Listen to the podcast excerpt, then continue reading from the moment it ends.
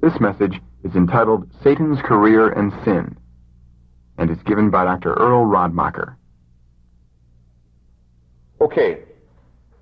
Satanology, if you will turn to Isaiah chapter 28.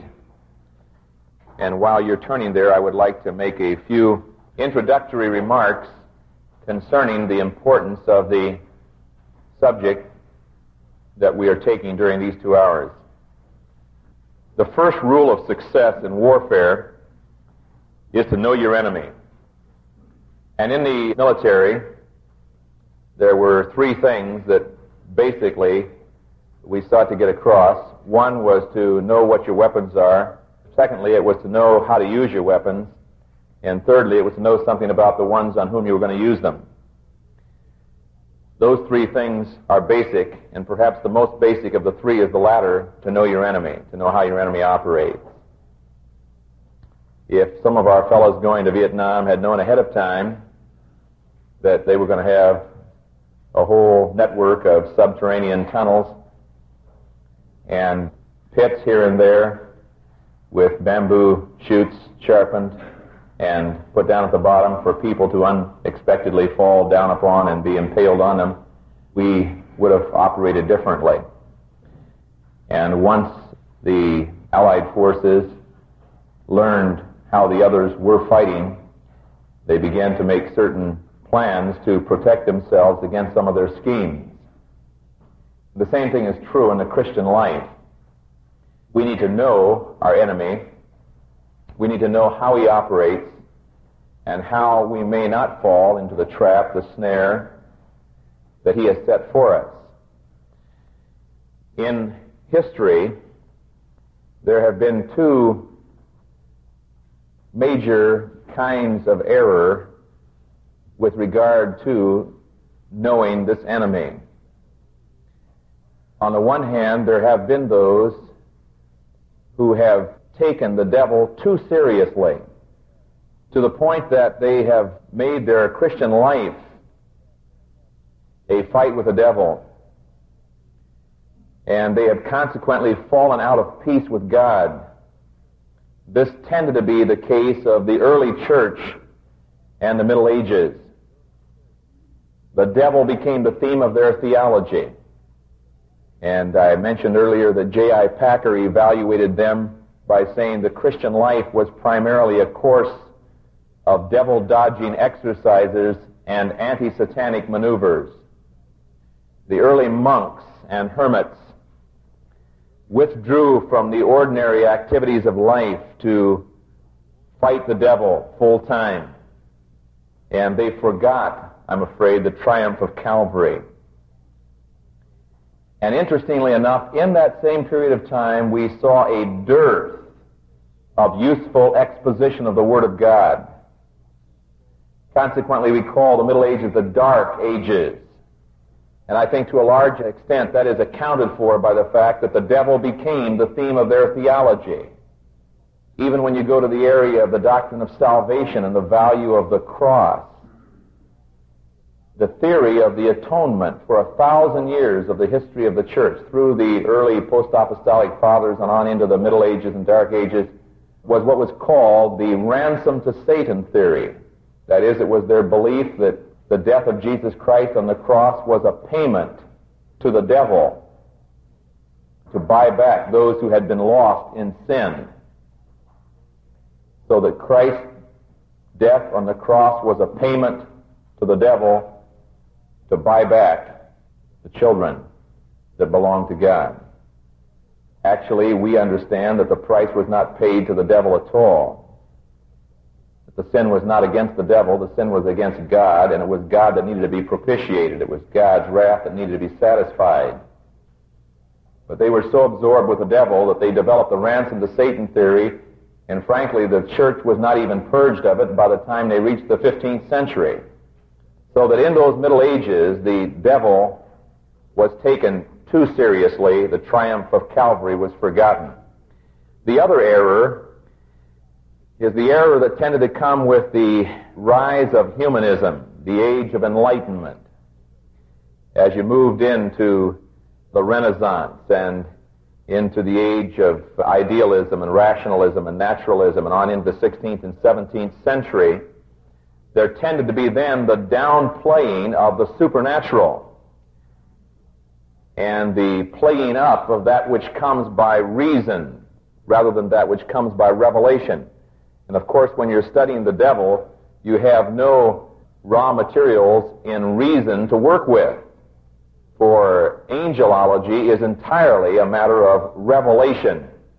So that with humanism, with the Enlightenment, with the denial of the supernatural, came the denial of the angelic world so that angels became simply the figment of our imagination or merely a vivid expression of the evil that is within us, so that the devil was not taken seriously enough. And this is portrayed by those who see fit to caricature the devil by red flannel underwear and horns and forked hooves and a pitchfork and a tail and so on and so forth. I remember at Atlanta in 1969, one of the little skits that was put on was a caricature of the devil and his council that he was having as to how they were going to really outsmart these Christians. And of course, the devil was outwitted every time, and he was made the oath. And Dr. Bright and I were sitting together at the same table, and I said, You know, that really scares me to have Christians caricature the devil that way because that's exactly what he wants you to do. He wants you to misinterpret him because he doesn't present himself like a dumb dope. He is an angel of light and a minister of righteousness. And if we misinterpret him and think he appears that way, then of course we will not be looking for him where he really does appear. So we went through the age where the devil was taken not seriously enough. Now I think we're beginning to see again, at least in the Christian forces, a revival of interest in the devil. Having been brought on by, of course, witchcraft and the occult and the horoscope and astrology, all the rest. And the interest is not only among those who are outside the church, but those who are in the church. Consequently, Christians now are becoming very interested in demonology and in casting out demons. And I'm afraid that there are a lot of Christians that forget the victory that was won at the cross. They forget the triumph of Calvary. They forget what Jesus said when he said, Now is the prince of this world judged. That was an historic event that took place at Calvary. And I don't need today to be running around casting out demons. This is exactly what the devil would like, once again, for us to become obsessed with him and his forces. I don't have to be obsessed with him. His defeat is certain. I need to be obsessed with the victory of Calvary and the open tomb. And the realization that the Word of God is all of the input I need to be a victor over the devil. Now, with that in mind, I would like to go back to Ezekiel 28, which together with Isaiah 14 are the only passages in the Word of God that really give anything as to the origin of the devil, his career, and his sin. Ezekiel 28 and Isaiah 14. So let's look at Roman numeral 1, the introduction, or I should say perhaps capital A, under Roman numeral 1, Satan's career. A, the introduction, which would be establishing the pertinence of the passage, Isaiah 28. Establishing the pertinence of the passage in the introduction here. The reason I want to do this is because we have given to you some principles of interpretation and I want to try to follow those through and be faithful to them and not just land upon a passage without showing some reason for coming to this passage. Because admittedly, the passage is not speaking directly of Satan, but under certain literary figures. Number one, under the introduction, noticing the immediately preceding context of chapters 25, 1 through 28, 10, you see that certain lamentations are voiced by God through the prophet over the various nations. If you were to trace through from chapters 25 through 28, you would find that the prophet is giving lamentations over various nations, beginning with Ammon, and then Moab, and then Edom, and Philistia, and Tyre, so forth. And then beginning in chapter 28 and verse 11, there is quite an abrupt change. God is still lamenting something terrible, seemingly related to Tyre, but the things which are mentioned go beyond human quality. You notice verse 11, Moreover, the word of the Lord came unto me, saying, Son of man, take up a lamentation upon the king of Tyre, and say unto him, Thus saith the Lord God, Thou sealest up the sum, full of wisdom, and perfect in beauty. Thou hast been in Eden, the garden of God. Every precious stone was thy covering, the sardius, the topaz, and the diamond, so on and so forth. In the day that thou wast created, the end of the verse. Thou art the anointed cherub that covereth and I've set thee so. Thou wast upon the holy mountain of God. Thou hast walked up and down in the midst of the stones of fire. Thou wast perfect in thy ways from the day that thou wast created till iniquity was found in thee. That description could fit no human being. So that secondly, the description of the king of Tyre does not fit that of any merely human leader, but rather goes beyond what would normally be expected. Thirdly, other Old Testament passages apparently look beyond the external doings of evil men and view the very core of wickedness. That is, sometimes they will describe an evil man who is an historical personage. And then they will go behind the scenes and speak of the energizer behind that person. That's what you would have in Ezekiel 28, where you begin verse 2 with the prince of Tyre and a description of him, and then interestingly enough, a change to the king of Tyre in verse 12. The prince of Tyre was a human personage. And I believe it was the late Dr. Barnhouse that said, interestingly enough, in history, we know of no king of Tyre at this time, but we know of a prince of Tyre. I have not checked that out myself historically. If that is true, it would certainly be an interesting analysis with regard to this passage. But very often the writer will go behind the description of the human being to the energizing force behind him. You might compare, well, we will look in a little bit at Isaiah 14, but you might also compare Daniel 10, verse 21. E.J. Young, speaking of this kind of application of anthropomorphic traits to a supernatural being, says, quote, Israel has an angelic prince, Michael. Hence it is to be expected that the prince of Persia should also be an angel. Daniel says, the prince of Persia withstood me. And undoubtedly that was looking to an angelic being behind Persia, just as Michael was an angelic being of Israel. Fourthly, the unusually large volume of space devoted to the city and leadership of Tyre argues that a special significance be attached to the material involved, the large amount of material.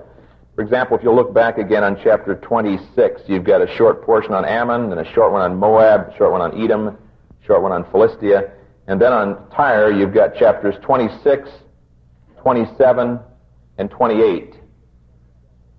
And that which is given in chapters 26, 27, and the first part of 28 seems to be of the natural human descriptions. But then 28:11, the real king of Tyre who instigated the earthly ruler, the prince of Tyre. So the large amount of scripture would seem to say something. Fifth, the outstanding church fathers such as Augustine and Tertullian and others, we could go down and name a whole list of them, held to this particular interpretation of this passage, which would seem to verify what we are saying by others who have seen the same thing here. And then sixth, we already mentioned, I believe, the change in titles from the Prince of Tyre in verse 2 to the King of Tyre in verse 12 suggests a change of thought in the writer. The change of titles would be significant. Again, the description that is given here would accord with the portrait of Satan in other parts of Scripture.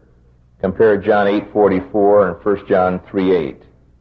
And again, apart from Ezekiel 28 and Isaiah 14, there is no clear revelation of the beginning of sin. Therefore, it would leave us without a factor that would constantly be in the minds of people as to the origin of sin. And Ezekiel 28 and Isaiah 14 does give the answer to that.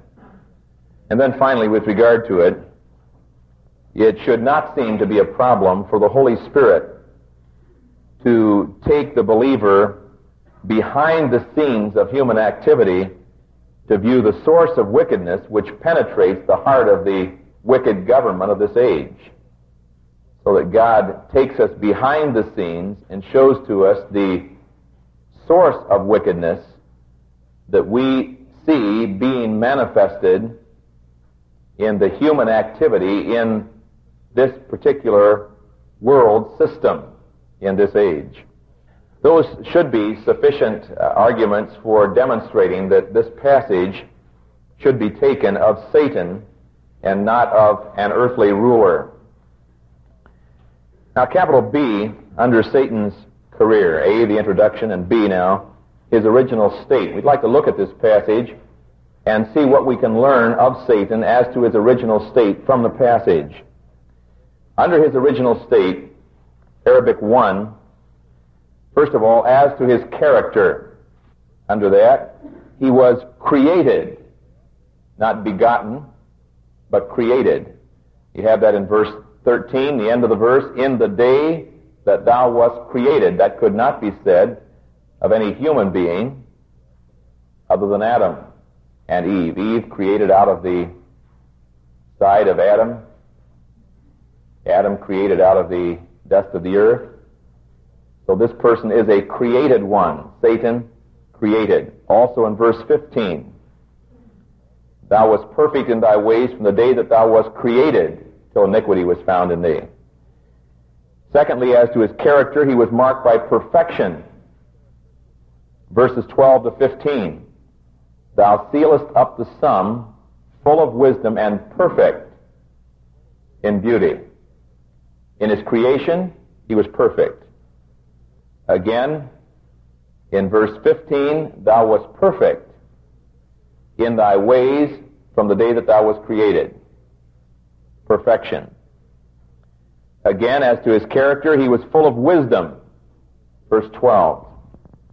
Thou sealest up the sum, full of wisdom and perfect in beauty. Secondly, as to his original state, as to his countenance, he was a creature of great beauty. He sealed up the sum, that is, he was the epitome, the apex of beauty, perfect in beauty. And then verse 13, in a unique way, goes on to describe that beauty. Every precious stone was thy covering. I take it he means here, take the most beautiful things you know anything about. Satan was all of that the sardius, topaz, and the diamond, the beryl, and the onyx, and the jasper, the sapphire, the emerald, and the carbuncle and gold, its external attraction, and the workmanship of thy timbrels and of thy flutes was prepared in thee in the day that thou wast created. Beautiful externally, beautiful internally. As to his countenance, he was a creature of great beauty. Thirdly, as to his calling, under his original state. As to his calling, he was anointed as a guardian of the holy mountain of God, verse 14. He was a guardian of the holy mountain of God. Thou art the anointed cherub that covereth, and I have set thee so. Thou wast upon the holy mountain of God. Thou hast walked up and down in the midst of the stones of fire. The fire seeming to be characteristic of the purity the purging quality of it, that he had activity there. He walked up and down in the midst of the stones of fire. He was the anointed cherub, the one that covereth. His activity seems to be the guardian on the holy mountain of God. Where God is, that is where he had his workshop, so to speak. Capital C, his original sin. From the introduction to his original state to his original sin. He apparently had a will with a power of choice. And this uncovering of iniquity in him, which we see here, was the beginning of sin in the universe. He chose to go contrary to the will of God. And if you'll note well, verse 15, this was in heaven. 14 and 15. Until the day that iniquity was found in thee, thou wast perfect in thy ways from the day that thou wast created. So nothing is said about Satan being anything less than perfect. But it was without sin. And apparently that perfection included a will because it says, till iniquity was found in thee. Scripture does not say how that came to be. It says simply, till iniquity was found in thee. Capital D, his fallen state. One, as to his character. As to his character, he is filled with violence and profane. Verse 16. By the multitude of thy merchandise they have filled the midst of thee with violence, and thou hast sinned. Therefore I will cast thee as profane out of the mountain of God, and I will destroy thee, O covering cherub, from the midst of the stones of fire. Also, as to his character, in verse 17, he was proud and corrupted. Thine heart was lifted up because of thy beauty. Thou hast corrupted thy wisdom by reason of thy brightness. I will cast thee to the ground, I will lay thee before kings, that they may behold thee. And you notice verse 18, as to his character, he was unrighteous. Thou hast defiled thy sanctuaries by the multitude of thine iniquities, by the iniquity of thy merchandise. Therefore will I bring forth a fire from the midst of thee, it shall devour thee, and I will bring thee to ashes upon the earth in the sight of all of them that behold thee. Secondly, under his fallen state, as to his activity. As to his activity, he is involved in merchandising in rational creatures of God. Verses 16 and 18. That is, he is using God's creatures for his own selfish advantage. Remember the criticism that Peter brings down on elders who do that in their place of leadership in the church, following the pattern of Satan. He is using God's rational creatures to his own advantage, the opposite of love. Thirdly, as to his judgment, you see it in verses 16, 17, and 19, and we'll look at it more fully in Isaiah. But as to his judgment, it was an immediate judgment, as well as a future judgment, and then a final stage. And if you'll compare verses 16, 17, and 19, including with 19, all they that know thee among the people shall be appalled at thee, thou shalt be a terror, and never shalt thou be any more. So that as you look at it, Satan was judged, at the cross, the triumph was won. He is in a state of judgment, and he will be ultimately cast into the lake of fire after being bound in the millennium. He will then be loosed for a little season. Will gather those who still have not submitted themselves to the righteous reign of Christ, and will be cast for eternity into the lake of fire. So as to his judgment, it was immediate that is, he lost his position of rulership. It was future to be judged at the cross, and there's a final stage of that judgment. Now, Roman numeral 2, Satan's sin. For a broader elaboration of Satan's sin, turn to Isaiah chapter 14. Isaiah chapter 14, and you might like to note, along with Isaiah 14, 12 to 17, some parallel passages in John 8:44 and 1 Timothy 3 6. The first thing you see under Satan here in Isaiah 14, capital A, is the glory of his name. The glory of his name. He is designated before his fall as Lucifer. O Lucifer, son of the morning. How art thou cut down to the ground, who didst weaken the nations? By the way, you'll notice once again that the preceding context speaks of the earthly Babylon. And then as the actual ruler behind the earthly ruler, you come to verse 12, and here it addresses, O Lucifer, son of the morning.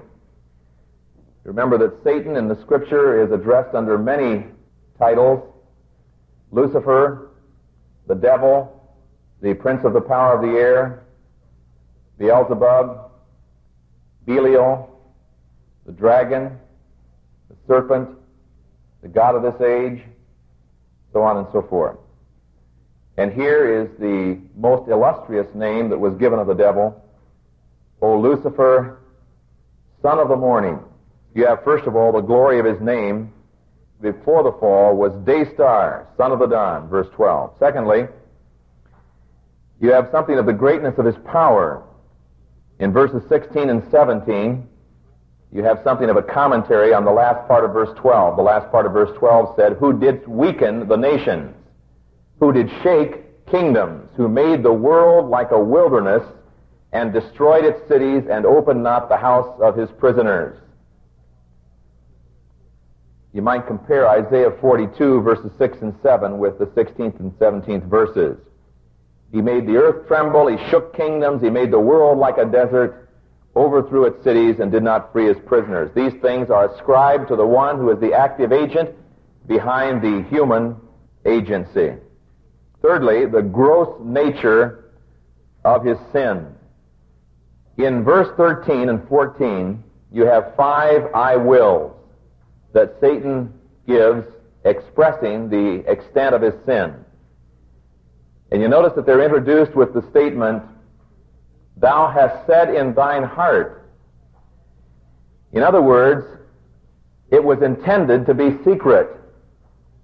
He said in his heart, but it was openly known by God, indicating that there is no such thing as a secret sin with God.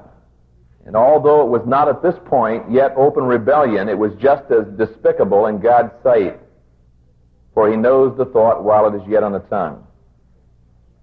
Five things then about this open sin which was intended to be secret, which God condemns, and which was the basis for the condemnation of Satan.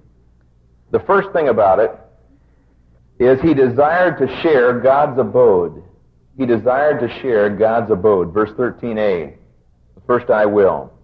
I will ascend into heaven. Now, as far as we understand it, Satan's rightful place was the second heaven. If we put together a theology of heaven, and I'm sure that there is a great deal that we do not, well, that's, an understatement of the year, a great deal we do not understand. There's hardly anything that we are told. That's the way to put it. But we do have in 2 Corinthians 12:2, for example, that Paul said he passed through the heavens to the third heaven, which seemed to be the abode of God. And God never allowed him to speak of that experience talk about experiences. If somebody wanted to talk about an experience, that'd really be one to talk about, but God didn't let him do it. That's like the preacher that got a hole in one on Sunday morning and couldn't talk about it. His rightful place was in heaven, in the second heaven. His duty was in the third heaven, the place of the Mount of God, but his abode was apparently in the second heaven. You might want to compare Ephesians 1, 20 and 21 with 2 Corinthians 12, 2. So the first element of his sin was his desire to share God's abode. Now notice in each step it progresses. The second thing you see, he desired to control heaven's hosts. He desired to control heaven's hosts. Verse 13b, I will exalt my throne above the stars of God. And if you'll simply make a concordant study of the Word of God with regard to stars, I think you will note that this is a biblical reference to angels.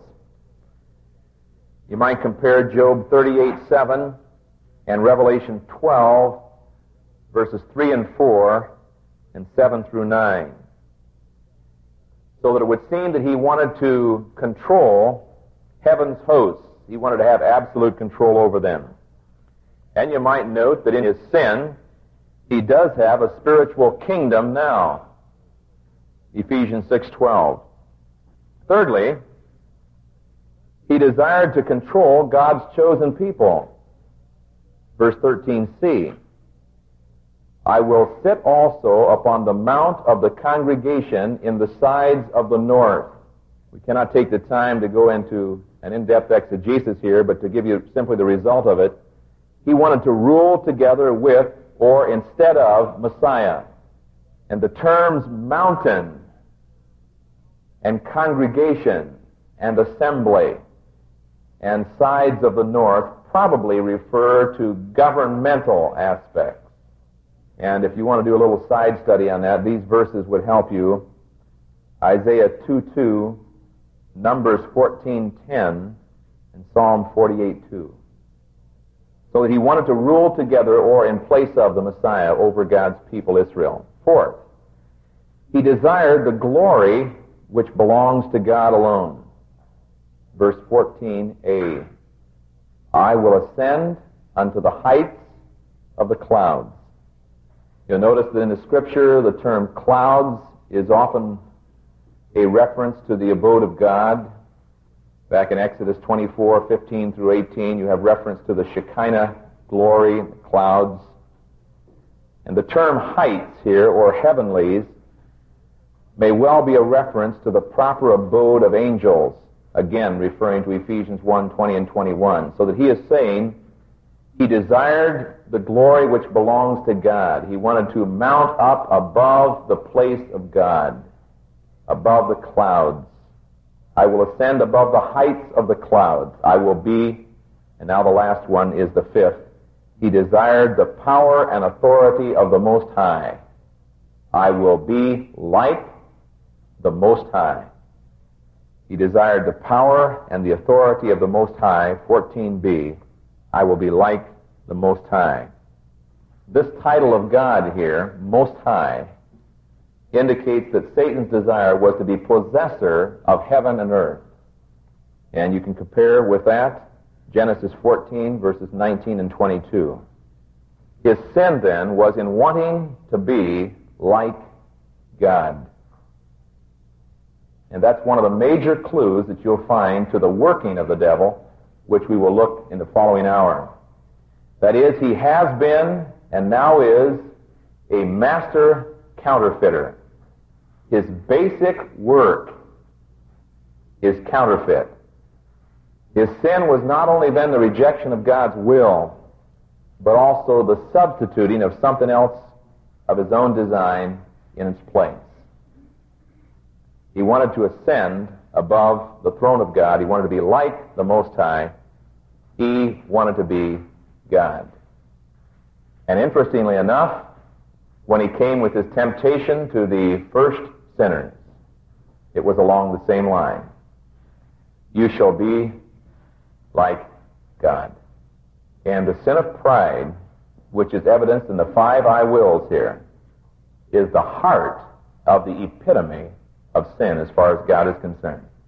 And you remember that when Paul instructs Timothy as to the kind of people who ought to be leaders in the church, that is, deacons, remember he says he is not to be a novice, lest he be overcome by the condemnation of the devil, which was pride. And perhaps we ought to think about that today when we think about those that we put in places of spiritual leadership. God says, not a novice. The devil looked at his wisdom and he looked at his beauty, and it was his undoing. And the same thing is true with us. The novice tends to forget that all that he is is by the grace of God. He forgets that it is not really true that God is lucky to have him on his team but that he is really fortunate to be on God's team. And as we mature in the Lord, we become more and more convinced of Paul's confession that I am the least of the least of all the saints in his own eyes. This is why when we come to an IBS like this and go through 20, 30, 40 sessions and perhaps pick up a lot of information that we need to be aware when we go away that we do not think that we really now know and that we are God's agent now to straighten out all the errors of the world. A little learning is a dangerous thing. Your maturity will determine to a great extent how you can handle it. There's nothing that God condemns more than pride. That was the undoing of the devil and of the human race. Pride.